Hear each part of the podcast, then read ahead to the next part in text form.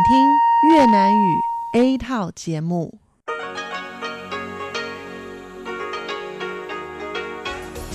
Đây là đài phát thanh quốc tế Đài Loan RTI.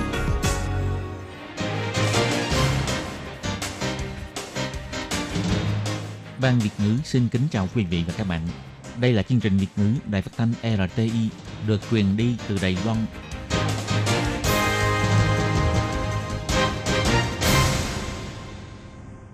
Thúy Anh xin kính chào quý vị và các bạn. Chào mừng các bạn cùng đến với chương trình phát thanh của Ban Việt ngữ, Đài phát thanh quốc tế Đài Loan RTI ngày hôm nay. Kính thưa quý vị và các bạn, hôm nay là thứ Sáu, ngày 31 tháng 7 năm 2020, tức nhằm ngày 11 tháng 6 năm canh tí. Chương trình hôm nay gồm các nội dung chính như sau. Mở đầu sẽ là phần tin tức thời sự Đài Loan, kế đến là bài chuyên đề, chuyên mục tiếng Hoa cho mọi ngày, chuyên mục nhịp sống Đài Loan và khép lại sẽ là chuyên mục nhìn ra thế giới. Để mở đầu chương trình, Thúy Anh xin được gửi đến quý vị và các bạn phần tin tức thời sự Đài Loan ngày hôm nay. Mời các bạn cùng lắng nghe phần tin tóm lược.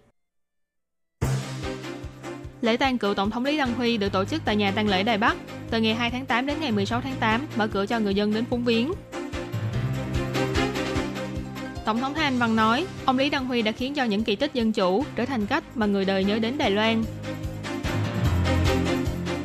Hoạt động tranh cử chức vụ thị trưởng Cao Hùng chính thức bắt đầu. Ngày 1 tháng 8 sẽ tổ chức phát biểu chính kiến trên sóng truyền hình.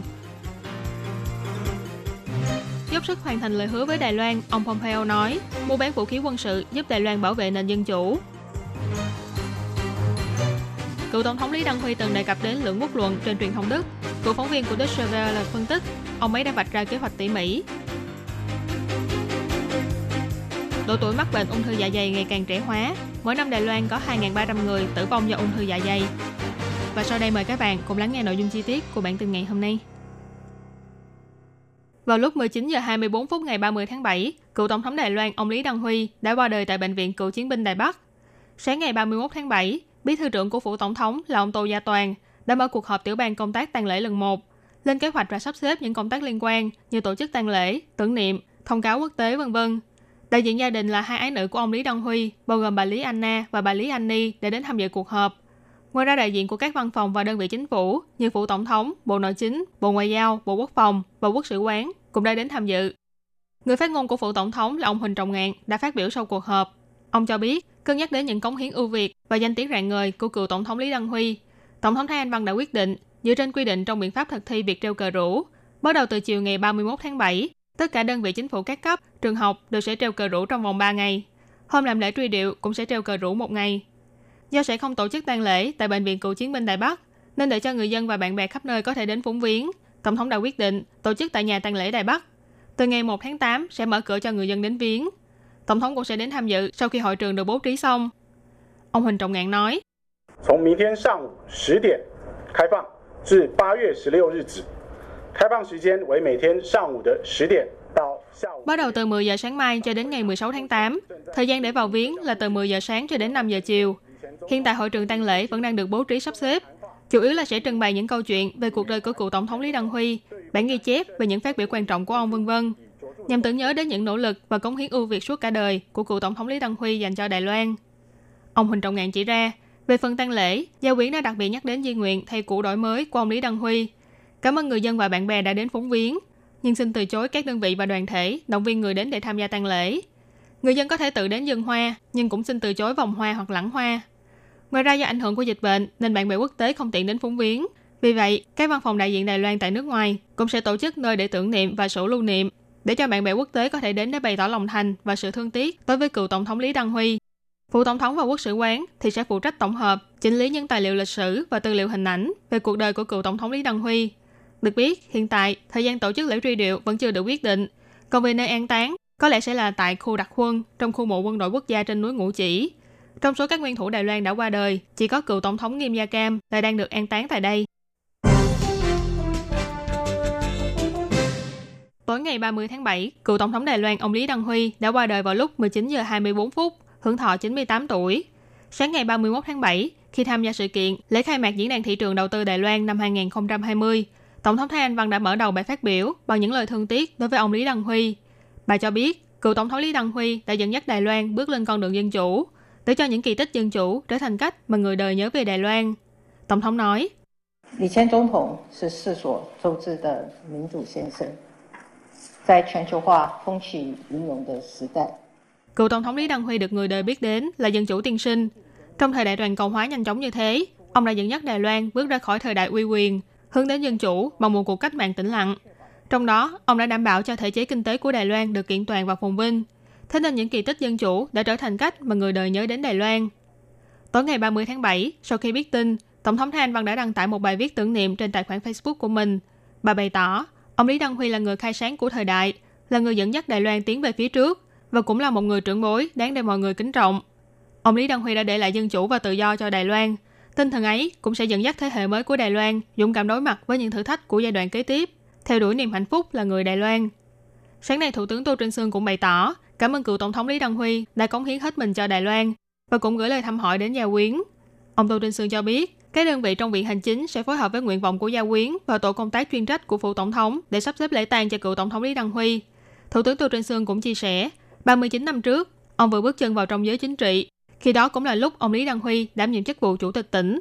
Ông đã dõi theo ông Lý Đăng Huy từ lúc điều hành địa phương cho đến khi lãnh đạo quốc gia. Sau đó hai người có nhiều cơ hội để gặp gỡ trò chuyện. Và đến khi đã nằm trên giường bệnh, ông Lý Đăng Huy vẫn luôn đau đấu về Đài Loan. Ông Tô Trinh Sương bày tỏ, những cống hiến mà cựu tổng thống Lý Đăng Huy dành cho Đài Loan đều rất đáng nể. Ngày 15 tháng 8 sắp tới là ngày sẽ diễn ra cuộc bầu cử giữa kỳ cho chức vụ thị trưởng thành phố Cao Hùng. Ủy ban bầu cử Trung ương đã công bố, từ ngày 31 tháng 7 cho đến ngày 14 tháng 8 là thời gian được phép tổ chức các hoạt động tranh cử. 14 giờ 30 chiều ngày 1 tháng 8 sẽ diễn ra buổi phát biểu chính kiến của các ứng cử viên trên sóng truyền hình. Từ ngày 5 tháng 8 trở đi, nghiêm cấm công bố kết quả của điều tra dân ý. Ủy ban bầu cử Trung ương và Ủy ban bầu cử thành phố Cao Hùng nhắc nhở, luật bầu cử và bãi nhiệm công viên chức đều có những quy định liên quan đối với cơ quan chính phủ, cử tri, ứng cử viên và truyền thông. Xin hãy tuân thủ quy định, tránh vi phạm pháp luật. Theo thống kê sơ bộ của Ủy ban bầu cử thành phố Cao Hùng, số cử tri tham gia bỏ phiếu bầu thị trưởng lần này là 2 triệu 302.016 người. Con số chính xác phải đợi các khu vực trên địa bàn thành phố thực hiện xong một loạt các công tác kiểm tra và xác nhận thì mới thống kê được. Ủy ban bầu cử Trung ương và Ủy ban bầu cử thành phố Cao Hùng cho biết, trong thời gian tranh cử, thời gian hoạt động mỗi ngày là từ 7 giờ sáng cho đến 10 giờ tối. Ngoài ra những quy định liên quan cũng bao gồm đơn vị chính phủ không được phép dùng danh nghĩa đơn vị để sử dụng dự toán ngân sách của chính phủ, cũng như không được tuyên truyền hoặc tham gia những hoạt động có liên quan đến tranh cử. Các đơn vị truyền thông cũng nên đưa tin về bầu cử với nguyên tắc công bằng công chính. Bất kỳ người hoặc chính đảng nào phát ấn phẩm tuyên truyền đều nên đích thân ký tên. Các chính đảng hoặc bất kỳ người nào cũng không được phép dàn biểu ngữ, dựng cờ tranh cử tại những địa điểm ngoài địa điểm được cho phép. Ủy ban bầu cử thành phố Cao Hùng bày tỏ, tất cả nhân bài kết quả điều tra dân ý được công bố trong giai đoạn từ lúc công bố bầu cử cho đến 10 ngày trước ngày bỏ phiếu đều phải được ghi rõ đơn vị thực hiện điều tra dân ý và phương pháp chọn mẫu. Từ lúc 0 giờ ngày 5 tháng 8 cho đến khi thời gian bỏ phiếu kết thúc, không được công bố hoặc đưa tin bất kỳ về kết quả điều tra dân ý. Còn về buổi phát biểu chính kiến của ứng cử viên trên sóng truyền hình sẽ được tổ chức vào lúc 14 giờ 30 chiều ngày 1 tháng 8, phát sóng trực tiếp trên kênh truyền hình công cộng của thành phố Cao Hùng. Đồng thời cũng sẽ được phát trực tiếp trên kênh YouTube của Ủy ban bầu cử Trung ương và Ủy ban bầu cử thành phố Cao Hùng. Ngoài ra hôm nay Hội đồng thành phố Cao Hùng cũng đã tổ chức bỏ phiếu bầu cử giữa kỳ chức vụ Chủ tịch Hội đồng thành phố. Nghị sĩ đại diện cho đảng Quốc dân là Tăng Lệ Yến đã giành chiến thắng trước ứng cử viên đảng đối thủ là Trương Thắng Phú trong vòng bỏ phiếu đầu tiên. Ngày 30 tháng 7, Quốc vụ Khanh của Mỹ là ông Mike Pompeo đã nhận lời mời tham gia phiên điều trần của Ủy ban Ngoại giao trực thuộc Thượng viện Hoa Kỳ và thuyết minh về dự toán niên độ thuế năm 2021 của Quốc vụ viện. Tại phiên điều trần, một số nghị sĩ đã quan tâm đến những hành động của Trung Quốc và tình hình ở Hồng Kông. Và cũng có người đặt câu hỏi về việc liệu quan hệ giữa Mỹ và Đài Loan có hướng phát triển nào mới hay không. Ông Cory Gardner, Chủ tịch Tiểu ban châu Á-Thái Bình Dương trong Ủy ban Ngoại giao đã đưa ra câu hỏi chính phủ của ông Trump có những hành động gì trong hiệp định thương mại song phương giữa Mỹ và Đài Loan. Ông Pompeo bày tỏ, ông hiểu rằng có rất nhiều người đều đang quan tâm đến vấn đề này, nhưng thương mại không phải là sự vụ trọng tâm của Quốc vụ viện. Tuy nhiên, ông cũng chỉ ra, phía Mỹ vẫn luôn nỗ lực thực hiện lời hứa với người dân Đài Loan, bao gồm cho phép đề án mua bán vũ khí quân sự nhằm giúp cho người dân Đài Loan bảo vệ nền dân chủ. Nghị sĩ đảng Dân Chủ là ông Jeff Buckley thì đặt câu hỏi rằng, những sự kiện gần đây diễn ra tại Hồng Kông có làm thay đổi cách nhìn của Mỹ về Đài Loan, hoặc là giúp cho phía Mỹ tìm ra cách ủng hộ Đài Loan nhiều hơn nữa hay không? Ông Buckley bày tỏ, mặc dù Mỹ có không ít giao dịch mua bán vũ khí quân sự với Đài Loan, nhưng phải chăng Mỹ nên có nhiều hành động cụ thể hơn trong việc ủng hộ Đài Loan tham gia quốc tế? Ông Pompeo trả lời rằng, mặc dù Trung Quốc xem cả hai nơi này đều là một phần lãnh thổ của mình, nhưng tình hình của Đài Loan và Hồng Kông không giống nhau. Về mặt ủng hộ cho Đài Loan tham gia các tổ chức quốc tế, Quốc vụ viện đã có đội ngũ chuyên trách về việc này. Các đơn vị liên quan cũng đang nỗ lực từ nhiều phương diện khác nhau, ví dụ như Đại hội Y tế Thế giới WHA và Liên Hiệp Quốc. Ông Pompeo nhấn mạnh, phía Mỹ hy vọng có thể đảm bảo cho Đài Loan được đại diện trong bất kỳ trường hợp nào, trở thành một phần trong những cuộc họp chính thức và không chính thức của quốc tế. Ông Buckley cũng chỉ ra, phía Mỹ vẫn luôn cho rằng Tổng thống của Mỹ và Đài Loan không nên gặp mặt vì sợ đụng chạm đến Trung Quốc. Liệu ông Pompeo có đồng tình với cách làm thường gặp như thế hay không? Về việc này, ông Pompeo không muốn trả lời công khai, nhưng ông cũng nhấn mạnh, nhiều nhiệm kỳ chính phủ và chính đảng của Mỹ đều tuân thủ theo một loạt những lý giải chung. Chính phủ ông Trump cũng sẽ tiếp tục đi theo những tiền lệ này và cũng sẽ tìm hiểu về những nghĩa vụ liên quan của phía Mỹ trong luật quan hệ Đài Loan. 21 năm trước, khi còn là phóng viên của kênh truyền thông Deutsche Welle của Đức, ông Günther Knapp đã từng có một buổi phỏng vấn riêng với cựu tổng thống Đài Loan ông Lý Đăng Huy. Đó là một buổi trò chuyện mà đến nay vị cựu phóng viên này vẫn nhớ mãi. Ngày 30 tháng 7, ông Günther Knapp đã bày tỏ ông Lý Đăng Huy rõ ràng là đã có một kế hoạch tỉ mỉ cho lượng quốc luận, nghĩa là lý luận hai quốc gia. Nhưng do e ngại gặp phải sự phản đối của Mỹ, cho nên mới chọn cách nói ra trên truyền thông Đức. Ngày 9 tháng 7 năm 1999, ông Lý Đăng Huy đã nhận lời phỏng vấn riêng của ông Günther Knapp khi đó là chủ nhiệm ban châu Á tại đài Deutsche Welle, cựu tổng thống bày tỏ, Trung Hoa Dân Quốc từ khi được thành lập vẫn luôn là một quốc gia có chủ quyền độc lập. Từ sau khi sửa đổi hiến pháp vào năm 1991, đã định nghĩa mối quan hệ giữa hai bờ eo biển là mối quan hệ giữa quốc gia với quốc gia, hoặc ít nhất là mối quan hệ mang tính đặc thù giữa quốc gia với quốc gia. Chủ trương lượng quốc luận nhanh chóng gây chấn động ở hai bờ eo biển và toàn cầu. Truyền thông các nước tranh nhau đưa tin về việc này và cũng gián tiếp đưa tên tuổi của đài Deutsche Welle đến với nhiều người hơn khi trả lời phỏng vấn của hãng thông tấn xã Trung ương CNA, ông Günther Knapp trước tiên bày tỏ lòng thương tiếc đối với sự ra đi của cựu tổng thống Lý Đăng Huy và cũng gửi lời hỏi thăm và an ủi đến gia quyến. Ông Knapp nói, khi đó ông chỉ nghĩ rằng đây là một bài phỏng vấn thông thường, nhưng không ngờ lại lấy được một tin độc quyền gây chấn động thế giới như thế. Bây giờ nghĩ lại, có thể nói là một niềm tự hào trong cuộc đời phóng viên của ông. Sau khi bài phỏng vấn được công bố, ông Günther Knapp mới phát hiện ra rằng ông Lý Đăng Huy và các đồng nghiệp đã cùng lập ra kế hoạch trong suốt một năm hơn tham khảo kinh nghiệm mối quan hệ qua lại giữa Đông Đức và Tây Đức trong giai đoạn chiến tranh lạnh và còn cố tình chọn truyền thông Đức để làm nơi công bố lượng quốc luận của mình. Năm 1972, Đông Đức và Tây Đức ký kết hiệp định cơ bản, quy phạm về mối quan hệ đặc thù giữa hai nước không phụ thuộc lẫn nhau. Sau đó thì thiết lập văn phòng đại diện trên lãnh thổ của nhau và cùng tham gia Liên Hiệp Quốc. Ông Lý Đăng Huy khi đó đã không nhận lời phỏng vấn của những tiếng nói có sức lan tỏa mạnh như truyền thông Mỹ, mà là cố tình chọn đài Deutsche Welle của Đức, một kênh truyền thông chưa có tiếng tăm gì ở thời đó, để đề xuất lượng quốc luận của mình – Ông Guterres phân tích nguyên nhân của sự lựa chọn này, có lẽ là do e ngại phía Mỹ xem lẫn quốc luận như là một chủ trương gây hấn. Mặc dù đã trải qua rất nhiều năm, nhưng buổi phỏng vấn riêng với cựu tổng thống Lý Đăng Huy năm đó vẫn in sâu trong trí nhớ của ông Guterres. Ông Nap cho biết, cựu tổng thống Lý Đăng Huy là một người hòa nhã, thân hình cao to nhưng lại không ra vẻ ta đây, là một nhà chính trị vĩ đại khiến cho người ta ấn tượng sâu sắc. Đau dạ dày có thể nói là một căn bệnh thường gặp ở thời hiện đại, Thế nhưng đại đa số người bị đau dạ dày lại lập tức tìm đến thuốc giảm đau để xoa dịu cơn đau của mình. Tuy nhiên thói quen này có lẽ chỉ càng làm cho bệnh tình ngày một nghiêm trọng hơn mà thôi. Theo số liệu thống kê của Bộ Y tế và Phúc lợi Đài Loan, những năm gần đây, bệnh ung thư dạ dày xếp thứ 7 trong danh sách những căn bệnh gây tử vong thường gặp. Mỗi năm có khoảng 2.300 người tử vong do căn bệnh này. Hơn nửa độ tuổi mắc bệnh còn có xu hướng trẻ hóa. Năm 2019, Bệnh viện Đại học Y Đài Loan đã tiếp nhận một bệnh nhân ung thư dạ dày chỉ mới 17 tuổi. Bệnh dạ dày hay ung thư dạ dày ngày càng trẻ hóa Ngoài nguyên nhân chủ yếu là áp lực lớn và thường xuyên thức khuya, thói quen ăn uống cũng là một yếu tố quan trọng. Bác sĩ Lê Thanh Trì tại khoa tiêu hóa của bệnh viện Saint Martin Gia Nghĩa cho biết, nhóm người thường xuyên hút thuốc, uống rượu, uống trà, cà phê dễ bị viêm loét dạ dày. Ngoài ra một nhóm khác chính là những người thường xuyên uống thuốc giảm đau. Hơn nữa ở những độ tuổi khác nhau, triệu chứng bệnh dạ dày cũng sẽ khác nhau. Bác sĩ Lê Thanh Trì nói, từ 20 đến 30 tuổi thường là sẽ bị hội chứng ruột kích thích. Khoảng 40 đến 50 tuổi thường sẽ bị viêm loét dạ dày tá tràng còn từ sau 60 tuổi thì thường xuất hiện lô kíp đại tràng hoặc ung thư đại tràng. Bác sĩ cũng nhắc nhở, đau dạ dày là phải đi khám bệnh ngay, tìm ra nguyên nhân của bệnh và uống thuốc điều trị. Ngoài ra cũng phải nhớ ăn uống đầy đủ 3 bữa mỗi ngày, mỗi bữa ăn no khoảng 70% là được.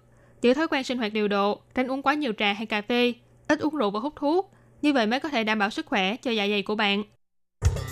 Các bạn thân mến, vừa rồi là bản tin tức thời sự Đài Loan ngày hôm nay do Thúy Anh biên tập và thực hiện. Cảm ơn sự chú ý lắng nghe của quý vị và các bạn.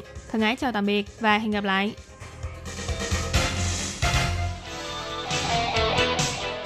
Quý vị và các bạn thân mến, xin mời quý vị và các bạn truy cập vào trang web Đài RTI để đón nghe chương trình phát thanh tiếng Việt vn.rti.org.tvk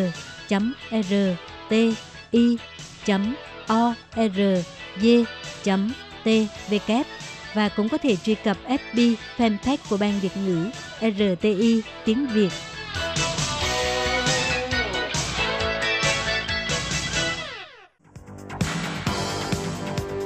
Đây là đài phát thanh quốc tế Đài Loan RTI, truyền thanh từ Đài Loan. Mời các bạn theo dõi bài chuyên đề hôm nay.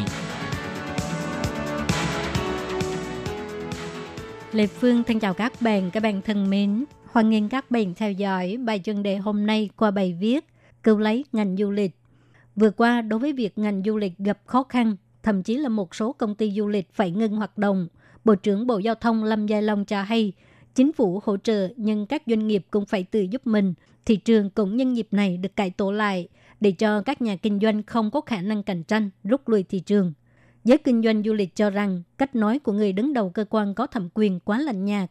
Xét cho cùng, trước tình hình dịch COVID-19, việc kinh doanh của ngành du lịch trên toàn thế giới đều gặp khó khăn, chứ không chỉ có Đài Loan mới bị ảnh hưởng. Nếu nói một số công ty du lịch không đủ sức cạnh tranh thì cũng hơi bất công, càng có thể mất đi cơ hội giải cứu của chính phủ. Theo bản điều tra thăm dò mới nhất của Hội đồng Du lịch và Lữ hành Thế giới cho thấy, số lượng du khách quốc tế năm nay giảm 20 tới 30%, cũng tức là từ 209 triệu đến 440 triệu khách du lịch quốc tế bị ảnh hưởng. Điều này sẽ gây thiệt hại từ 300 tới 450 tỷ đô la Mỹ, có thể khiến 50 triệu việc làm biến mất. Hiệp hội Vận tải Hàng không Quốc tế ước tính thiệt hại kinh tế của ngành vận tải hàng không toàn cầu trong năm nay sẽ lên tới 29,3 tỷ đô la Mỹ. Đối mặt với khủng hoảng nghiêm trọng như vậy, trong ngành du lịch, có ba công việc phải được thực hiện càng sớm càng tốt. Đầu tiên là nhà kinh doanh nên cung cấp trải nghiệm du lịch mới thông qua thiết kế sáng tạo hoặc kết nối theo chiều dọc và chiều ngang với những người chơi và doanh nghiệp thượng nguồn và hạ nguồn để tăng giá trị CP của du lịch, tăng cao sức hấp dẫn đối với du khách và tìm cách giành lấy sự lựa chọn tiêu dùng của khách du lịch. Thứ hai là sự ủng hộ của chính sách chính phủ. Ngoài đưa ra đủ các loại biện pháp tháo gỡ khó khăn, hỗ trợ doanh nghiệp vượt qua khó khăn, trong lúc các nước đang lần lượt tháo dỡ phong tỏa, chính phủ một mặt nên tranh thủ được đưa vào danh sách mở cửa các nước, mặt khác nên tích cực tìm tòi ký kết bong bóng du lịch với các nước kiểm soát dịch bệnh tốt hơn để hữu hiệu phục hồi thị trường du lịch. Cái gọi là bong bóng du lịch tức là chỉ các quốc gia đã ký kết hợp tác cung cấp các quy định xuất nhập cảnh thuận tiện hơn cho hành khách của nhau. Chẳng hạn như chỉ cần du khách của nước đó sau khi được kiểm tra và đo thân nhiệt ở sân bay không có vấn đề gì thì có thể trực tiếp nhập cảnh, không phải trải qua quá trình cách ly 14 ngày. Như vậy có thể nâng cao ý muốn nhập cảnh của du khách, cũng có thể tăng thêm các chuyến bay. Vậy là có thể hỗ trợ phục hồi ngành du lịch. Cách làm này là giống như đưa hai nước vào trong một cái bong bóng bảo vệ, vì vậy mới được gọi là bong bóng du lịch. Thứ ba là áp dụng các biện pháp phục hồi du lịch do các tổ chức quốc tế như là Hội đồng Du lịch và Lữ hành Thế giới đưa ra. Hội đồng Du lịch và Lữ hành Thế giới cho biết, Hiệp hội sẽ hợp tác với các đơn vị dân sự trên toàn thế giới cùng hỗ trợ, ủng hộ ngành du lịch của các nước. Các chính sách phục hồi mà chính phủ có thể áp dụng bao gồm đơn giản hóa thủ tục visa và cải thiện sự thuận tiện cho việc đi lại, loại bỏ các hạn chế vận chuyển để cho phép các cảng và sân bay có không gian hoạt động lớn hơn – giảm các loại thuế liên quan đến hành khách như là thuế hành khách hàng không và miễn thuế cho sân bay, cảng, ăn uống và chỗ ở, trợ cấp hoặc là tặng thưởng cho các doanh nghiệp bị ảnh hưởng bởi dịch bệnh. Điều đáng chú ý là ngành du lịch Đài Loan chủ yếu là các doanh nghiệp vừa và nhỏ, với nguồn lực hạn chế và thời gian phục hồi lâu, rất cần sự hỗ trợ chính sách thân thiện. Đồng thời, chính phủ cũng nên tăng thêm ngân sách cho việc tiếp thị và phát triển sản phẩm của các điểm du lịch để hỗ trợ doanh nghiệp chuyển đổi và nâng cấp du lịch trong thời gian dịch bệnh. Dịch bệnh rồi cũng sẽ qua và chỉ có những người đã chuẩn bị sẵn sàng mới có cơ hội được có nhiều cơ hội kinh doanh hơn khi thế giới bước vào sự bùng nổ của du lịch sau khi dịch bệnh xảy ra. Sự hỗ trợ của chính phủ trong ngành du lịch không chỉ là cung cấp các biện pháp cứu trợ với những khoản trợ cấp khác nhau, mà càng phải từng dùng khả năng đàm phán của chính phủ với nước ngoài để tăng sự mong muốn và số lượng khách du lịch quốc tế đến Đài Loan đây mới chính là cách chữa tận gốc để phục hồi thị trường du lịch trong nước. Còn đối với những thử thách phòng chống dịch bệnh có thể phát sinh, tất nhiên là thử thách khả năng của trung tâm phòng chống dịch bệnh, khóa lại tất cả các rủi ro có thể ở bên ngoài, không cho vào đất nước hoặc là ngăn chặn dịch bệnh. Nhưng đồng thời cũng sẽ cắt đứt nền kinh tế. Đài Loan đã bước vào giai đoạn phòng chống dịch bệnh 2.0 với sự hồi sinh kinh tế là chính. Suy nghĩ và chính sách của chính phủ cần được điều chỉnh cho phù hợp, không nên chỉ giữ kỷ lục cộng không mà phải chăm lo đến cơ hội sống còn của nền kinh tế và doanh nghiệp. Các bạn thân mến, các bạn vừa theo dõi bài chân đề do Lê Phương thực hiện. Xin cảm ơn các bạn đã quan tâm và theo dõi. Lê Phương xin hẹn gặp lại các bạn vào tuần sau cũng trong giờ này.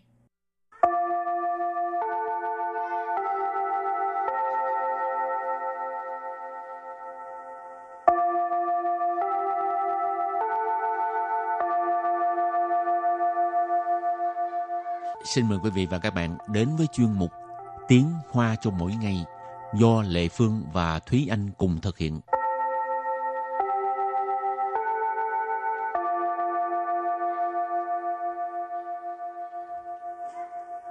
Hello, xin chào các bạn. Hello, xin chào các bạn, mình là Lệ Phương. Mình là Thúy Anh. Nói tới uh, bài hát của Đặng Lệ Quân thì các bạn uh, sẽ nghĩ ngay tới bài gì? Anh Trăng nói hồ lòng tôi. Nhưng hôm nay mình có học bài đó không? Không, tại vì cái bài đó đa phần uh, ai cũng biết, đúng không? Ừ. Ờ, cho nên không có học bài đó mà hôm nay mình sẽ học về một bài mà cái ca từ rất là đơn giản Ừ. nhưng mà ờ, ờ, hơi khó hát tại vì Ừ. rất dễ bị uh, lạc giọng. Ní dầm một số. Ní sờ mơ xua. Ừ. Anh nói sao đây? À. Trả lời em đi, anh nói sao 你 đây? 说昨天来看我，结果没来，你怎么说？ Tức thì là anh thì anh hát vài câu đi cho các bạn biết cái bài này đi. cái bài này hình như hồi nãy chị có nói là có rất là ít bạn biết về cái bài này ha tức là Ừ. cái bài ní sờ mơ xua là à 我没忘记你忘记我，连名字你都说错。哒哒哒哒哒哒哒哒哒你怎么说 Các bạn nào biết bài này không Các bạn nào à, biết hát không giơ tay lên. À, có ai Ờ, Huyền Đồng nói là em chào hai chị Huyền Đồng có biết hát bài này không Huyền Đồng? Biết hát thì nói à, biết rồi mình à, gọi điện ra nha, gọi điện thoại cho Huyền Đồng để hát ngay trên à, vào lúc này luôn. ừ. Nói tới bài này á, Lệ Phương nhớ có một người bạn, ừ. chị ấy rất là thích hát nhạc của Đặng Lệ Quân. ừ. thì à, bây giờ Huyền Đồng không có trả lời nè. Các bạn đang xem cũng không trả lời nè cho nên Lệ Phương gọi à, cho chị đó để mời chị à, ra hát nha. Ừ. trước khi mình học về những cái à, cái nội dung của bài hát này thì mình sẽ mời một bạn hát trước để cho các bạn làm quen với bài hát rồi sau đó mình sẽ giải thích sau nhé Ừ. Khô ao. Trong lúc đợi bắt máy thì Ồ Bạn Huyền Đồng trả lời là không biết bài này. Vậy thì hôm nay chúng ta sẽ học bài này nha bạn. Alo. Ní sầm mơ xua Chào bạn Thanh Nhàn alo chị Phụng ơi chị Phụng. Chị Phụng ơi chị mở cái camera cho Lệ Phương với Thúy Anh coi được không? nhưng không thấy em. Ờ em không mở. À, Các bạn ơi bây giờ á Lệ Phương ờ, gọi điện thoại cho chị Phụng nè Để mời chị hát bài này. Mà chị Phụng ơi trước tiên ờ, xin mời chị ờ, giới thiệu đôi lời về mình nhé. Chị chào lệ phương chào thúy anh. Dạ à, mình tên phụng mình sống à, mình sang ở từ việt nam sang sống ở đài loan cũng vài chục năm rồi. Xin chào mọi người. Lệ Phương biết ờ, chị Phụng rất là thích hát Mà nhất là cái bài của những bài hát của ca sĩ Đặng Lệ Quân đúng không chị? đúng rồi phụng rất thích hát bài những bài đó. Dạ thì ờ, hôm nay có thể mời chị hát ờ, bài ờ, Nít Dầm Mô Súa Được không? ok không có vấn đề gì hết. Ok Phụng bây giờ nha. hát một bài đi chị ơi ngắn mà. ừ, Không sao không sao 我没忘记你，忘记我，连名字你都说错，证明你一切都是在骗我。看今天你怎么说？你说过两天来看我。一等就是一年多，三百六十五个日子不好过，你心里根本没有我，把我的爱情还给我。再来 Wow 一 bữa nay bị khang tiếng. Ôi dạ hả khàn mà nó hay Hay rồi đó mà chị. hay vậy luôn ấy. À, Mai mốt không khàn còn hay Hát hơn nữa cao, cũng hát cao tí. à, Chị Phụng ngày nào cũng hát hay sao chị? Ờ, cũng không phải ngày nào mà thích hát lúc nào thích thì hát. Ừ. Ừ. ngày xưa thì hay hát lúc tắm á. À. bây giờ thì ít. À, Phòng tắm là một cái ờ, ờ, sân khấu hạt tốt ha nơi luyện giọng của chị đó. Dạ hôm nay cảm ơn chị nhiều nha. Lần sau ờ, có bài hát khác thì mời chị hát rồi dạy cho các bạn từng câu từng câu luôn được không ạ? ok ok không có Có- vấn đề. Có một bạn nói là hát hay quá chị ơi. Chị ơi có người khen chị nè Thúy Anh nha. Không có bạn thính giả khen đó rồi cảm ơn Lệ Phương. Dạ cảm ơn chị nhiều nha. Bye bye. Bye bye. Rồi bye bye cảm ơn. Các bạn có thấy ờ, chị Phượng hát hay không nào? Đúng là Ok phải mời ca sĩ chuyên nghiệp tới hát. Ừ. chứ mình hát là không có hay được như vậy rồi. Hồi nãy thì anh hát thì bữa số á. À, thì anh là một người hát rất là dễ lạc giọng ờ, chị Lệ Phương cũng cảm thấy bài này rất là dễ lạc giọng đúng ừ, không cho nên Lệ Phương không dám hát là vậy đó bây giờ mình vô bài học bài học của hôm nay như hồi nãy có nói ha bài hát của hôm nay là bài Ní Dầm Mơ Số là cái bài hồi nãy mà chị Phụng vừa mới uh, trình diễn thì uh, Ní Dầm Mơ Số là một cái bài có cái ca từ rất là đơn giản ừ. và cũng rất là dễ nhớ thì câu đầu tiên là 我没忘记你，你忘记我。我没忘记你忘记我 Câu này có nghĩa là em không có quên mà anh quên em. Wo là ở đây mình nhìn là em ha. Wang chi là quên. Mấy là một cái từ phủ định tức là không có. Nên wo mấy wang chi là em không có quên. Nì ở đây mình nhìn là anh. Nì wang chi wo tức là anh quên em. Tức là mở đầu bài hát là một cái lời oán trách ha. Em không có quên nhưng mà anh là người quên em. Rồi câu thứ hai. Liên minh tự nì đâu số 错. Liên minh tự nì đâu số 错 liền liền là ngay cả. Mình chỉ là tên mà. Nì tô xua chỗ xua chỗ là nói sai nói ừ. nhầm hả? Liền mình chỉ nì tô xua chỗ ngay cả tên không mà anh cũng nói sai. Câu kế tiếp. chứng minh nì ý chia đều là tại phiền wo chứng minh nì ý chia đều là tại phiền wo câu này có nghĩa là chứng tỏ là tất cả mọi việc anh đều là đang lừa em. Sơn miệng là chứng minh, chứng tỏ. Nì là anh. Ý chia là tất cả. Đâu sư đều là.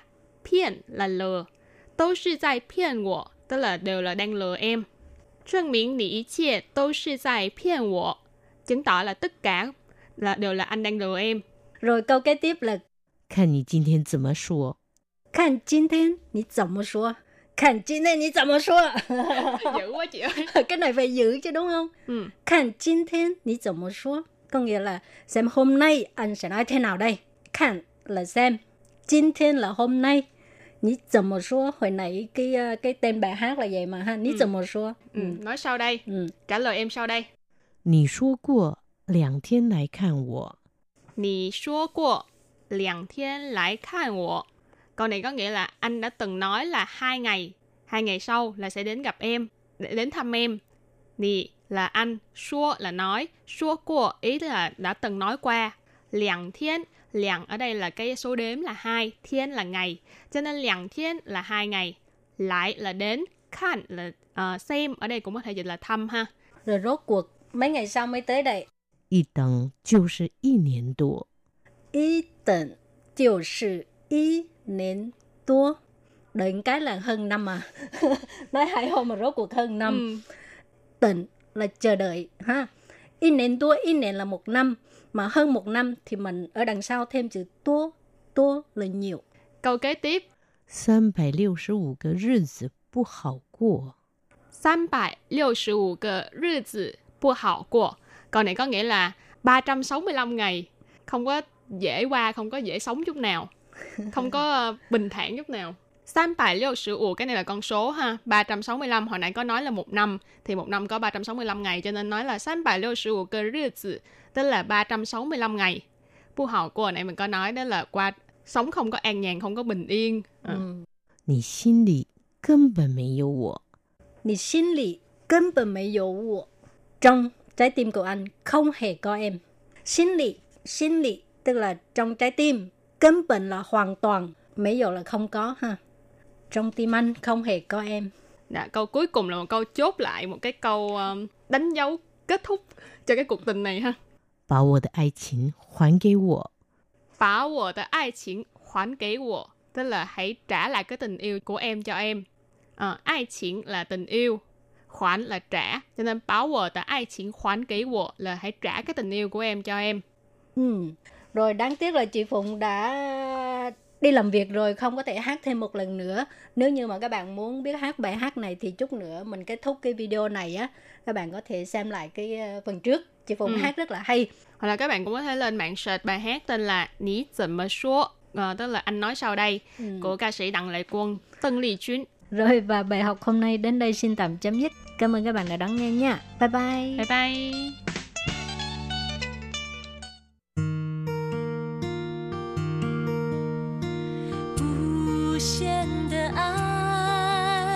向全世界传开永恒的关怀，来自他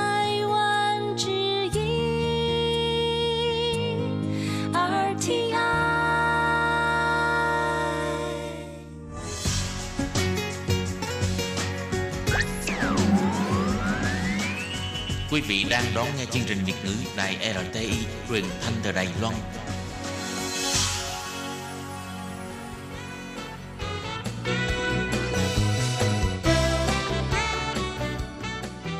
Chuyên mục Nhịp sống Đài Loan Chuyên mục này sẽ đem đến những thông tin mới tại Đài Loan diễn ra trong thời gian gần đây do Lệ Phương thực hiện.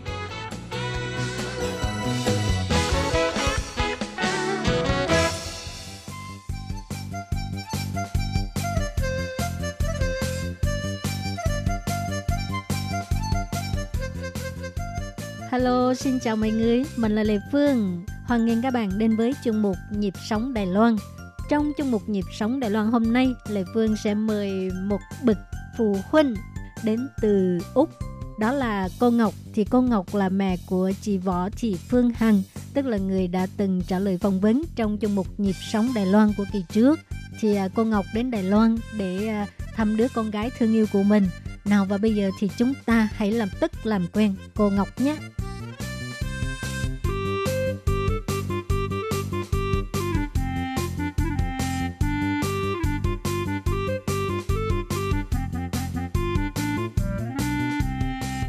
Lệ Phương xin chào cô ạ. À, cô xin chào cô phát thanh viên xinh đẹp và dễ thương.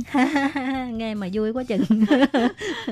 à, các bạn ơi, Lệ Phương cảm thấy rất là vinh dự ha, được mời à, cô Ngọc. Cô Ngọc là từ Úc đến thăm con gái ở Đài Loan. Thì à, trước tiên cô Ngọc có thể à, giới thiệu đôi lời về mình cho các bạn làm quen không ạ? À, xin chào quý thính giả. Tôi tên là Phạm Phương Ngọc. Tôi hiện đang sống ở Úc, à, tiểu bang Melbourne. À, tôi được cái duyên là đến thăm con gái tôi hồi trước Tết tới giờ. Dạ. Tôi cũng rất vui khi mà đến Đài Loan, tại vì Đài Loan là tôi rất thích, thích từ hồi khi con gái tôi qua đến đây tới bây giờ. Con gái của cô à, qua Đài Loan bao lâu rồi ạ? Dạ, con gái của tôi qua Đài Loan là hơn 20 năm rồi. À, 20 Dạ. năm. Vậy là từ à, 20 năm trước là cô đã có dịp tới Đài Loan rồi. À, từ khi con gái gả qua đây thì tôi cũng đã có dịp đi qua đi lại cũng vài lần rồi, Dạ. cũng nhiều lần rồi. Dạ. Dạ. Thì à, trước khi à, con gái của cô chưa có gả qua Đài Loan á, thì cô có bao giờ tới Đài Loan chưa? Dạ chưa, chưa được hân hạnh qua Đài Loan lần nào hết. Mà có, được nghe qua Đài Loan không? À, dạ cũng có nghe chút ít. Dạ. À, thì à, 20 năm trước, cái thời điểm lúc đó có rất nhiều à, à, các bạn Việt Nam lấy chồng qua Đài Loan thì cũng có những cái à, những cái à, cái tin tức, những cái thông tin nói về mặt trái rất là nhiều trong cái việc à, hôn nhân xuyên quốc gia. Dạ. Thì lúc đó cô có yên tâm để mà gả cho con gái sang Đài Loan không?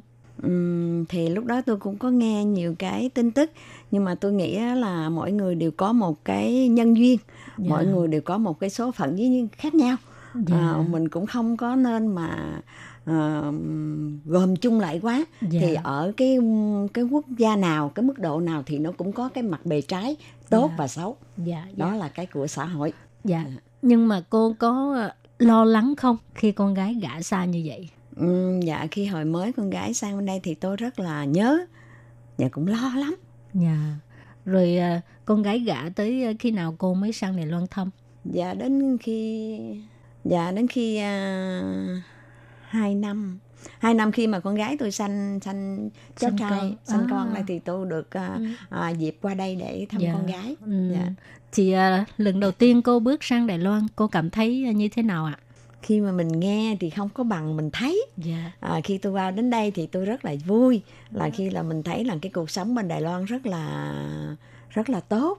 À, con gái tôi thì nó cũng tôi cũng yên tâm là khi mà à, tôi đến à, gia đình bên chồng nó thì tôi thấy à, gia đình bên chồng của em á, rất là à, phúc hậu rất là thương yêu à, con dâu trong gia đình Ờ. Dạ, tôi cũng rất là may mắn là được à, gả đến một cái chỗ mà mình luôn luôn mình mơ ước rằng con mình sẽ được hạnh phúc Người ta nói tai nghe không bằng mắt thấy đó ha. Khi tới từng mắt chứng kiến cái cảnh à, con cái của mình rất là hạnh phúc thì rất là cái người làm mẹ á, chỉ nhìn thấy như vậy là cảm thấy đủ rồi phải không cô? dạ dạ đúng rồi rất Dạ. là vui rất là hạnh phúc Dạ.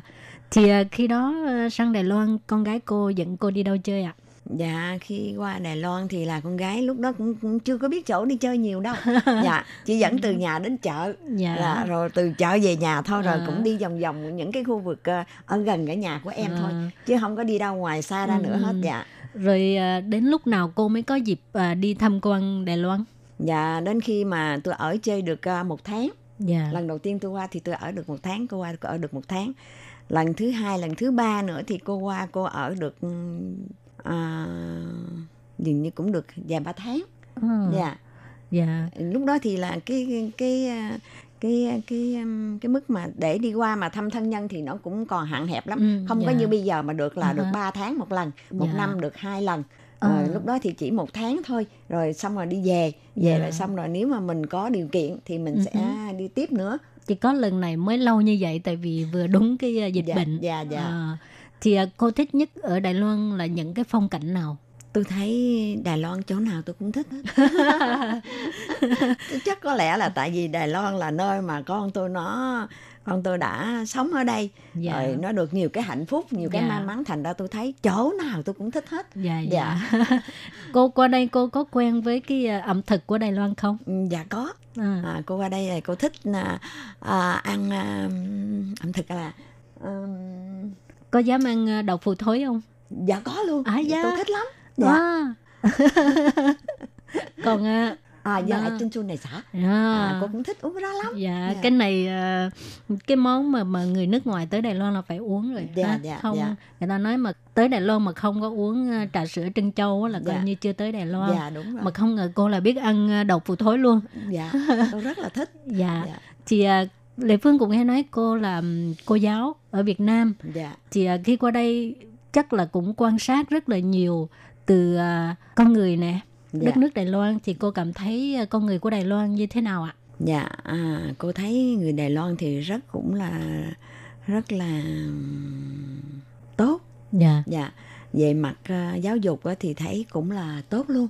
Tại Dạ. vì à, có nhiều khi con gái cô dẫn cô đi đến à, à, chỗ hội họp của à, Bộ Giáo dục Dạ. rồi tới chỗ hội họp của các trường họp lại các hiệu trưởng đó đó thì tôi ngồi ở phía sau để nghe con gái tôi nó nó giảng những cái bài mà do ờ, những hiệu trưởng á, kêu là phải cũng như là để mình ờ, diễn cho các các ờ, bạn đồng nghiệp xem á Dạ. về cái môn dạy á thì À. tôi thấy rất là ok là Ừ. tại vì bên đây thì à, các cô dạy những cái về cái môn về giáo dục thì rất là tốt dạ Ừ. cũng tương Dạ. đương như là bên ngành giáo dục ở Việt Nam thôi Dạ.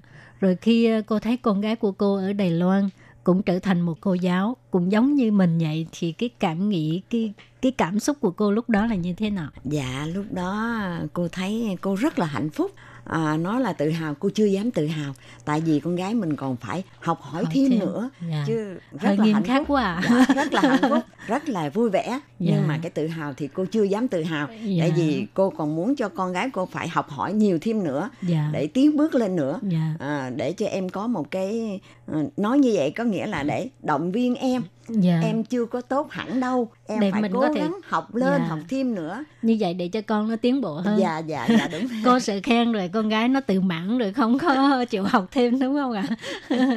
dạ đúng rồi thì à, con gái của cô là giáo viên dạy tiếng Việt thì cô có truyền kinh nghiệm gì của mình cho con gái cô không? à, dạ có À, có đôi khi con gái cô chở cô đến cái nơi mà trường à, cái lớp mà cô à, con gái cô dạy á thì à, à, coi như là mình là bạn đồng nghiệp đi Dạ. À, rồi xong rồi cô ngồi phía sau thì là cô sẽ coi thôi con gái cô sẽ giảng như thế nào thì cũng cũng giống như cái lúc mà khi xưa cô đi dạy vậy nhưng mà bên đây thì có khác cái là à, nó dạy tiếng à, tiếng phổ thông rồi xong rồi dịch ra tiếng việt rồi Dạ. cái, mà các em bên đây rất là giỏi là rất là chăm chú học và Dạ. thích đam mê cái cái cái à, cái cái môn à, tiếng, Tiếng việt, Việt. lắm dạ, Dạ. dạ thành ra tôi thấy rất là vui Dạ. Thì à, con gái cô cũng nói là hồi ở Việt Nam cũng không biết nấu nướng cái gì cũng không biết hết. Bây giờ qua đây cái gì cũng biết hết. dạ Cô cảm thấy cho con gái gả gả chồng xa là đúng ha. dạ đúng rồi Trở thành một người mẹ cái gì cũng giỏi giống Dạ. như cô bây giờ vậy đó. dạ không dám Dạ. thì à, cô thấy cái cái cái việc mà à, các chị em Việt Nam qua đây á, rồi được trở thành làm giáo viên giảng dạy tiếng Việt để mà truyền đạt yeah. quảng bá cái văn hóa của Việt Nam cô thấy cái sự cái việc này là như thế nào dạ rất là hay dạ, tại vì một khi mà mình à, đến đây để mà mình truyền bá những cái cái à, cái văn hóa của Việt Nam mình cái sự học của Việt Nam mình thì nói chung là người Việt Nam mình rất là hãnh diện Dạ. à, đem khắp mọi cái cái cái cái văn hóa của người Việt Nam đi khắp năm châu hết Dạ. không những ở Đài Loan Dạ. mà ở Úc cũng có luôn Ồ, dạ, dạ dạ, dạ. cũng có à, các trường cũng có dạy tiếng Việt cho các em dạ Ờ, rồi dạ, cô thành ra bây tôi giờ thấy là tự hào về À. cái cái cái nền văn hóa của người Việt Nam mình Dạ. Thì à, với là tư cách của một giáo viên cô thấy à, các bạn Việt Nam ở bên này á có thể à, tăng cường thêm cái mặt nào trong lúc giảng dạy à, cho con cái của người Việt ở Đài Loan cũng như à, con cái của người Đài Loan không? Dạ có thì mình cũng tăng thêm là cái tăng là coi như là mình dạy xong rồi mình phải nói về cái phong tục tập quán của người Việt Dạ. rồi dạy cái những cái ẩm thực của người Việt để cho các em không những các em người Việt mà các em người Đài Dạ. thì các em sẽ hiểu được là cái cái nền văn hóa của người Việt cái Dạ. ẩm thực của người Việt như thế nào nhưng Dạ. mà sau khi à, à, cô đến những cái trường mà em hàng dạy á thì cô rất là vui là thấy các em á là à, tích cực học tập lắm dạ, Dạ. học tập về à, à, về văn hóa rồi về ẩm thực các em đều thích hết dạ, Dạ, tôi rất dạ. là vui Dạ. dạ Hồi nãy cô có nói à, ở bên Úc cũng có à, dạy tiếng Việt quảng bá văn hóa à, Dạ. Việt Nam. dạ Thì cô qua Úc ở đã bao lâu rồi ạ? dạ tôi ở được gần 8 năm rồi Ờ. dạ dạ Vậy con gái cô có thấy buồn không? Muốn được đi Úc ở không? À, hồi khi xưa lúc mà em ừm, bị là Tai nạn. lúc mà em bị tai nạn á Dạ. không may bị tai nạn á thì Dạ. em có những cái tinh thần bị sụp đổ thành ra em cũng muốn đi Dạ. nhưng mà lúc đó thì là cái cái cái cái cái mà để được đi đó nó khó khăn lắm Dạ. nè thành ra cô cũng động viên em cô nói trong cái rủi của con thì cũng có cái mai biết đâu mai kia mốt nọ con sẽ làm làm được những cái gì ích lợi cho xã hội bên Đài Loan và làm những cái gì ích lợi cho cộng đồng người Việt Nam. Thì thôi con cứ con cứ ở bên này đi. Cái Dạ. chuyện gì nó tới thì nó tới. Nếu như con đầy đủ duyên lành thì mọi chuyện con sẽ được bình yên hết thành Dạ. ra con gái tôi nó nghe thì nó cũng cũng hiểu được cái ý nghĩa của mẹ nói như thế nào Dạ. thành ra thôi thì con ở bên này nữa Dạ, thì cũng à, nhờ có sự động viên của cô mà con Dạ, gái dạ. cô đã vượt qua cái Dạ, cái cái dạ. khó khăn cũng như Dạ. trong cái tâm lý nữa ha. dạ Thì lúc lúc đó khi cô biết con gái xảy ra cái à, tai nạn như vậy á, cô có qua được Đài Loan để à, bên cạnh chăm sóc con không? Dạ lúc mà con gái cô bị tai nạn thì đúng lúc đó cô còn ở bên Đài Loan là lúc đó em sanh cháu ờ, thứ hai À. thì cô cũng còn ở bên đây À, cô dạ. ở bên đây để cô lo tiếp gia đình nhưng mà không may thì em nó bị cái tai nạn gì thì trong lúc đó cô còn ở bên Đài Loan À, cũng hên cô hả? dạ Dạ, rồi cô à, chăm sóc được bao lâu? Dạ cô chăm sóc cũng được ừ, hơi lâu lâu ạ cô không nhớ lắm nhưng mà cũng Dạ. chăm sóc lâu lắm mà sau khi mà em bị tai nạn vậy thì là cô cũng được ờ, làm văn phòng xuất nhập cảnh. Ờ, tại vì có cái lý do thêm. là Dạ. em mình con mình bị tai nạn thì là Dạ. ở bên văn phòng xuất nhập cảnh sẽ sẽ cho cô gia hạn lại thêm nữa cái thời gian cũng hơi dài để Dạ. cô ở đây cô chăm sóc cho gia đình của em dạ Dạ. Khi tự nhiên à, thấy con gái mình gặp cái cái cái sự cố như vậy á, tâm trạng lúc đó của cô là như thế nào? khi mà cô gặp một cái sự cố như vậy thì là không ai ngờ trước được. Nhưng mà cô cũng phải cố gắng. Cô phải cố gắng. Tại vì cô là mẹ. Cô phải động viên em. Dạ. chứ mình cũng đau lòng lắm. Dạ. nhưng mà mình cũng động viên em là thôi đi con. Tại vì vì cái cái, cái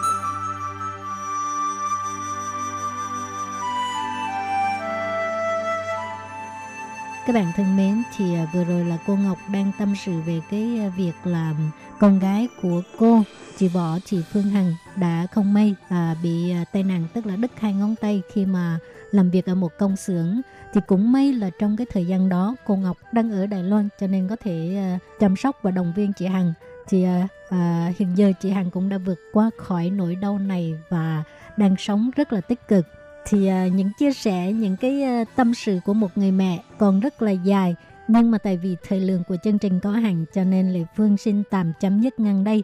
Tuần sau các bạn nhớ tiếp tục đón nghe nha. Cảm ơn các bạn rất nhiều.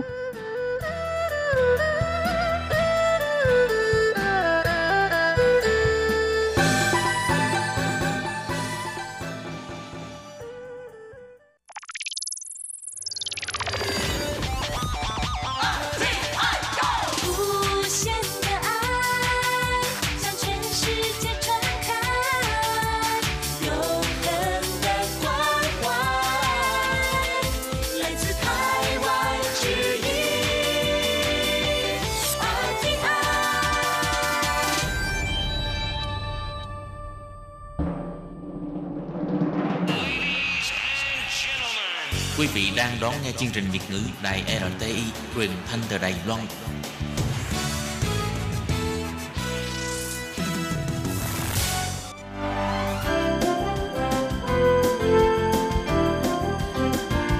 Xin mời quý vị và các bạn đến với chuyên mục Nhìn ra thế giới.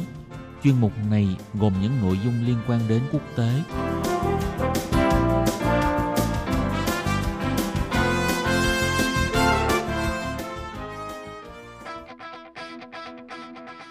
Tường Vi xin chào quý vị và các bạn. Chào mừng các bạn trở lại với chuyên mục Nhìn ra thế giới để nắm bắt được những thông tin và sự kiện chính trị quan trọng đang xảy ra khắp năm châu. Các bạn thân mến, nội dung của chuyên mục ngày hôm nay bao gồm những thông tin như sau. Trung Quốc đang nỗ lực giữ cho tình hình đối đầu giữa Mỹ không đi quá xa.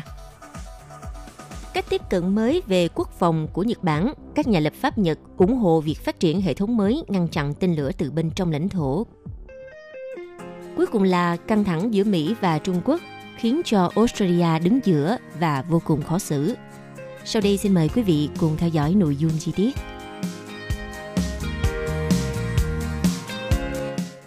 Thưa quý vị, với những gì mà Trung Quốc đang hành động, thì à, tuy nhìn bề ngoài Trung Quốc đang cố gắng rất cứng rắn với Mỹ, tuy nhiên đang có dấu hiệu cho thấy Trung Quốc đang nỗ lực giữ cho tình hình đối đầu không đi quá xa với nước Mỹ. Giới quan sát nhận định, Mặc dù phía Trung Quốc xuất hiện thái độ chiến binh sói ở các nhà ngoại giao và nhà báo mạng, nhưng nước này vẫn tránh có những hành động khiêu khích thái quá. Và điều rõ rệt là họ vẫn chưa và khó có thể đáp trả các hoạt động công kích ngoại giao của Mỹ với cường độ tương tự như phía Mỹ. Mối quan hệ giữa Mỹ và Trung Quốc gia tăng căng thẳng vào đầu tuần trước khi Mỹ ra lệnh đóng cửa lãnh sự quán của Trung Quốc ở thành phố Houston – trong vòng 72 giờ đồng hồ tiếp theo với cáo buộc về hoạt động tình báo. Nhưng Bắc Kinh đáp trả Washington bằng cách đóng cửa lãnh sự quán Mỹ ở thành đô, chứ không phải là các cơ sở quan trọng của Mỹ như ở Thượng Hải và Hồng Kông. Và dù việc gọi đóng cửa lãnh sự quán Mỹ tại thành đô là cần thiết, thích hợp và tương xứng, thậm chí cho phát livestream trên mạng xã hội cho hàng triệu người xem – nhưng rõ ràng Trung Quốc vẫn thận trọng và chú ý làm hài lòng người dân trong nước mà không để quan hệ song phương giữa Mỹ và Trung Quốc đi đến bờ sụp đổ. Theo một giáo sư chính trị học tại Đại học Lĩnh Nam ở Hồng Kông, ông Trương Bảo Hội nhận định, về cơ bản thì Trung Quốc có ý muốn thể hiện rằng mình vẫn cứng rắn nhưng không muốn leo thang căng thẳng – Cách tiếp cận cơ bản của Trung Quốc như một cường quốc đang trỗi dậy là làm thế nào để tránh đẩy Mỹ đến một cuộc chiến tranh lạnh. Thực sự thì căng thẳng giữa Trung Quốc và Mỹ đã bắt đầu vào giữa năm 2018 khi mà Washington bắn những phát súng đầu tiên trong cuộc chiến thương mại vẫn kéo dài cho tới thời điểm hiện tại. Mặc dù Tổng thống Mỹ Donald Trump đã khước từ đàm phán thương mại tiếp với Trung Quốc, nhưng mà chính quyền Bắc Kinh thì vẫn khẳng định lập trường cam kết với thỏa thuận thương mại pha 1 mà hai nước đã ký vào tháng 1 vừa qua. Mối quan hệ chỉ xấu đi khi hai cường quốc này đụng độ nhau trong cuộc cạnh tranh công nghệ, lĩnh vực gián điệp kinh tế và đại dịch cũng như trước các hành động của Trung Quốc ở Hồng Kông, Tân Cương, Đài Loan và khu vực Biển Đông. Một nhà nghiên cứu tại Viện quan hệ quốc tế Trung Quốc ở Bắc Kinh, ông Quách Lôi cho biết, phía Trung Quốc vẫn đang nỗ lực hạ nhiệt tình hình như đã từng làm như vậy sau các giai đoạn căng thẳng cao độ giữa hai nước – như sau vụ Mỹ ném bom nhầm vào Đại sứ quán Trung Quốc ở Belgrade hồi năm 1999, hoặc là vụ máy bay Mỹ và chiến đấu cơ Trung Quốc va quệt nhau gần đảo Hải Nam sau này. Nhà phân tích Quách Lôi nói, chiến lược của Bắc Kinh là duy trì ổn định, bày tỏ thiện chí và giữ hình ảnh họ không bỏ cuộc. Chừng nào mà Mỹ không muốn chiến tranh thì vẫn còn chỗ cho đàm phán. Theo một nhà cố vấn cho chính phủ Trung Quốc và cũng là chuyên gia về Mỹ tại Đại học Nhân dân ở Bắc Kinh, ông Xin Yin Hong cho rằng trong các năm gần đây, Trung Quốc đã cố gắng tránh phản ứng lại các hoạt động của Mỹ với cường độ tương tự. Ông à, Xin Yin nhận định, Trung Quốc ít có điều kiện để trả đũa. Đã vậy, nếu như Trung Quốc lúc nào cũng ăn miếng trả miếng, thì đó lại chính là điều mà Tổng thống Mỹ mong muốn, và điều này càng khiến cho Trung Quốc bị quốc tế cô lập và việc đo lường tình cảm của công chúng ở Trung Quốc không hề dễ dàng do những đặc điểm của hệ thống chính trị ở đất nước này. Trên các mạng xã hội của Trung Quốc, việc truyền thông nhà nước đưa tin về những đối đầu giữa Mỹ và Trung Quốc đã kích động chủ nghĩa dân tộc và tâm lý bài Mỹ. Điều này cũng đã gây áp lực lên giới lãnh đạo Trung Quốc, không được tỏ ra mềm yếu trước Mỹ. Giáo sư quan hệ quốc tế tại Đại học Nam Kinh Trung Quốc, Ngài Trúc Phong cho biết, về mặt đối nội thì Trung Quốc đã cố gắng tỏ ra mềm yếu bằng quyết định trả đũa ở thành đô, nhưng họ đồng thời tỏ rõ mình đang gắn né tránh một cuộc chiến tranh lạnh mới mà Mỹ đang muốn áp đặt lên Trung Quốc. Thật ra thì Trung Quốc cũng đang cố lấy lòng khối Iran để mà giảm nhẹ áp lực từ Mỹ. Hiện nay, Thái Lan và Philippines là các đồng minh của Mỹ ở khu vực Đông Nam Á, nhưng cũng có nhiều nước khác có quan hệ ngày càng thân thiện với Mỹ. Vào tháng 7 vừa qua, Mỹ đã thực hiện các cuộc tập trận hải quân ở Biển Đông và huy động hai tàu sân bay thuộc hạm đội Thái Bình Dương. Loạt tập trận này vừa là để thể hiện sự ủng hộ của Mỹ cho các bên tranh chấp với Trung Quốc ở Biển Đông, vừa là một phần trong ờ, chiến lược kiềm chế mà Tổng thống Mỹ thực hiện với Trung Quốc trước thềm bầu cử của Mỹ vào tháng 11 sắp tới. Trong cuộc gặp ngoại trưởng mới đây, Ngoại trưởng Trung Quốc ông Vương Nghị đã chỉ trích dữ dội hoạt động quân sự của Mỹ và coi đó là sự can thiệp vào tình hình vốn đã căng thẳng trong khu vực. Trong khi đó, trong một cuộc hội đàm với tân Thủ tướng Singapore Lý Hiển Long, Chủ tịch Trung Quốc Tập Cận Bình đã nhắc khéo Singapore chớ có đứng về phía Mỹ. Ông khẳng định Trung Quốc sẽ hợp tác với Singapore để vượt qua những điều gây nhiễu để bảo vệ an ninh khu vực. Mặc dù nhiều nước ASEAN hướng tới Mỹ để mà tìm kiếm quan hệ đối tác an ninh, nhưng Trung Quốc lại là đối tác thương mại lớn nhất của khu vực này trong thập kỷ qua. Sự phụ thuộc lẫn nhau giữa Trung Quốc và các nước ASEAN ngày càng sâu sắc hơn nữa thông qua sáng kiến vành đai và con đường. Đây là một dự án mà Tập Cận Bình đầu tư nhiều tâm huyết vào đó.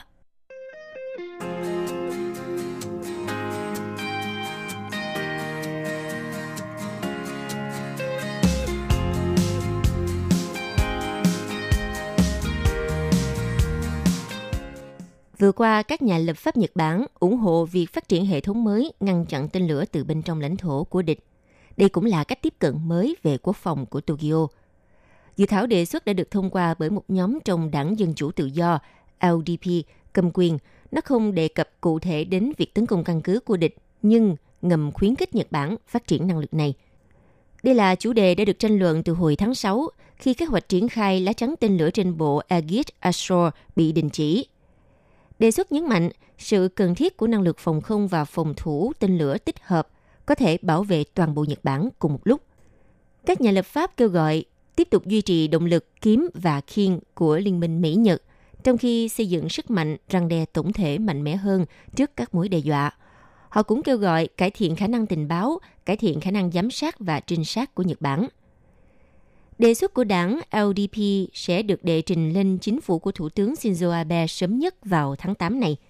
Chính phủ sẽ thúc đẩy các cuộc thảo luận của Hội đồng Bảo an Quốc gia về các vấn đề có liên quan, trong đó bao gồm các lựa chọn thay thế cho Aegis Ashore và câu hỏi về việc có nên sở hữu năng lực tấn công căn cứ của địch hay không. Các quan chức sẽ đưa ra định hướng chính sách vào tháng 9 sắp tới. Các phương án cho năng lực tấn công căn cứ bao gồm tên lửa không đối đất được phóng từ máy bay chiến đấu, và tên lửa hành trình tầm xa từ tàu được trang bị Aegis.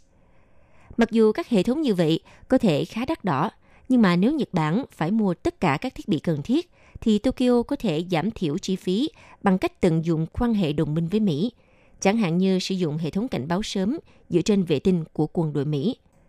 Bên cạnh đó, khi Triều Tiên và Trung Quốc phát triển các vũ khí mới khó ngăn chặn hơn bằng các phương pháp truyền thống, thì đề xuất của đảng LDP về cơ bản thúc giục chính phủ hãy xem xét một loạt lựa chọn rộng hơn so với trước đây. Thuật ngữ tấn công căn cứ của địch có nguy cơ bị hiểu sai ở nước ngoài. Như hồi tháng trước, Bộ trưởng Quốc phòng Taro Kono đã được một phóng viên nước ngoài hỏi rằng Tokyo có phải đang xem xét khả năng tấn công phủ đồ hay không?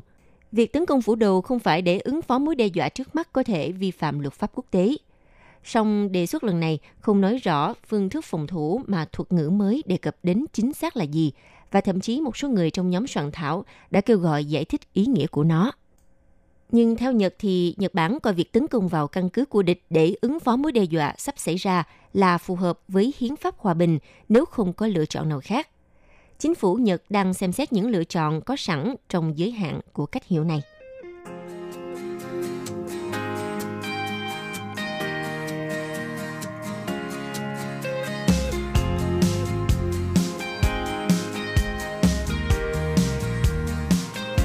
Thưa các bạn, Australia đang đứng trước sự lựa chọn khó khăn khi mà Trung Quốc là đối tác thương mại quan trọng, nhưng mà Mỹ cũng lại là đồng minh có chung tiếng nói trong nhiều vấn đề với Australia. Tuần vừa qua khi Bộ trưởng Quốc phòng Mỹ Mike Pompeo kêu gọi thành lập liên minh các nền dân chủ nhằm chống lại Trung Quốc, thì Australia có lẽ nằm trong số các quốc gia mà ông nghĩ là sẽ tham gia. Trong tuần này, các quan chức quốc phòng và ngoại giao hàng đầu của Australia khẳng định Canberra sẽ không hoàn toàn đi theo Washington, thậm chí cả hai nước Mỹ và Australia đang có lợi ích chung trong một số vấn đề. Vào ngày 28 tháng 7, Ngoại trưởng Australia bà Mary Penny cho biết, mặc dù các đồng minh sẽ hợp tác với nhau dựa trên nền tảng của những giá trị chung, nhưng Australia sẽ tự đưa ra quyết định của mình. Đây là phát biểu sau khi bà và Bộ trưởng Quốc phòng Linda Reynolds khép lại cuộc thỏa thuận thường niên với phía Ngoại trưởng Mỹ Mike Pompeo và Bộ trưởng Quốc phòng Mỹ Mark Esper. Nhưng điều đáng chú ý là Ngoại trưởng Penny đã thẳng thắn trao đổi về hy vọng của Canberra trong việc xây dựng các mối quan hệ tích cực với Bắc Kinh. Đây là đối tác thương mại lớn nhất của Australia. Theo Ngoại trưởng Penny bình luận, mối quan hệ mà chúng tôi có với Trung Quốc rất quan trọng và chúng tôi không có ý định làm tổn hại nó – nhưng chúng tôi cũng không có ý định làm những điều đi ngược lại với lợi ích của mình. Kết quả của hội nghị tham vấn cấp bộ trưởng Australia và Mỹ thường niên đã phản ánh sự cân bằng mong manh mà chính quyền Canberra đang tìm kiếm giữa bối cảnh Australia thể hiện lập trường cứng rắn với các động thái ngày càng quyết đoán của Trung Quốc trong khu vực, nhưng vẫn giữ khoảng cách với các chính sách và chiến lược cứng rắn nhất của chính quyền Mỹ Donald Trump – Mặc dù rằng ngày càng cởi mở hơn với các biện pháp chống lại Bắc Kinh, nhưng chính quyền Canberra sẽ không thay thế chủ nghĩa thực dụng vốn là dòng chảy chính khi xem xét các mối quan hệ với Trung Quốc. Đây là những gì mà giám đốc quan hệ Australia và Mỹ, ông James Lawrence nhận định. Ông cho biết, giữa bối cảnh căng thẳng chính trị leo thang, những yếu tố quan trọng trong quan hệ song phương sẽ dễ bị bỏ lỡ – chẳng hạn như thương mại và hợp tác nghiên cứu vốn vẫn đang diễn ra rất thuận lợi. Đến nay, cả Canberra và Bắc Kinh đều có thái độ tốt về việc để các doanh nghiệp Australia và Trung Quốc tiếp tục sự hợp tác mà họ cho là đem lại lợi ích đôi bên. Cho đến khi điều đó thay đổi, các yếu tố cơ bản về kinh tế vẫn được ưu tiên, bất chấp một số bất đồng xoay quanh mối quan hệ này. Theo một giáo sư thuộc Trung tâm Nghiên cứu Chiến lược Quốc phòng tại Đại học Quốc gia Australia ở Canberra, giáo sư Hurt White cho biết, chính phủ Australia vẫn chưa giải thích rõ ràng về việc làm thế nào để xoay sở trong cuộc đối đầu giữa Mỹ và Trung Quốc. Bất chấp quốc gia này khẳng định rằng Canberra sẽ không ủng hộ một cuộc chiến tranh lạnh mới với Bắc Kinh. Giáo sư Hurt White đưa ra lời nhận định, từ chối cuộc chiến tranh lạnh là một chuyện nhưng tìm ra hướng tiếp cận rõ ràng thay thế lại là chuyện khác. Australia dường như vẫn hy vọng vấn đề biến mất một cách đơn giản, nhưng điều đó làm sao có thể xảy ra? Điều này có thể thấy rằng mặc dù tránh đề cập đến những điểm cứng rắn nhất trong chính sách của chính quyền Tổng thống Mỹ Donald Trump, nhưng mà sau tuyên bố chung sau hội nghị thường niên giữa Australia và Mỹ, vẫn bao gồm một số chỉ trích trực tiếp và cứng rắn với Bắc Kinh vì vấn đề người Duy Ngô Nhĩ ở Tân Cương và luật an ninh quốc gia tại Hồng Kông, cũng như các yêu sách ở Biển Đông của Trung Quốc là không phù hợp với luật pháp quốc tế. Tuy nhiên, bất chấp lời kêu gọi của Washington thì tuyên bố này không bao gồm cam kết của Australia nhằm tham gia cùng với Mỹ tiến hành các cuộc tuần tra tự do hàng hải trong phạm vi 12 hải lý ở các thực thể mà Trung Quốc tuyên bố chủ quyền phi pháp ở khu vực Biển Đông.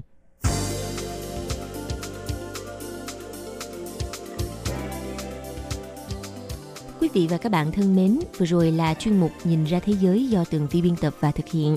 Xin cảm ơn sự chú ý theo dõi của các bạn. Hẹn gặp lại trong chuyên mục tuần sau cũng vào giờ này. Bye bye!